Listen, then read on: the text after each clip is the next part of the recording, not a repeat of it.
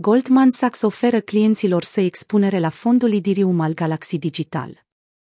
Gigantul serviciilor financiare Goldman Sachs va oferi clienților expunere la fondul Idirium al Galaxy Digital, potrivit unui nou dosar depus marți la Comisia pentru Bursă și Valori Mobiliare. Goldman Sachs este o firmă globală de servicii bancare, investiții, management și valori mobiliare.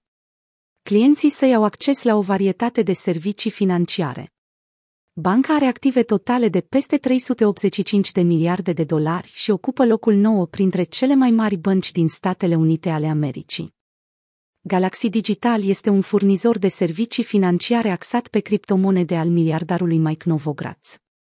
Compania a raportat active gestionate de 2,8 miliarde de dolari la sfârșitul celui de-al patrulea trimestru din 2021. Goldman Sachs va percepe o taxă de introducere pentru clienții pe care îi aduce la Galaxy Institutional Idirium Fund, potrivit dosarului depus la SEC.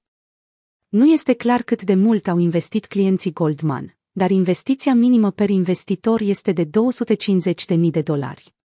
Raportul mai susține că fondul Idirium al Galaxy Digital a avut vânzări de peste 50,5 milioane de dolari de la înființare.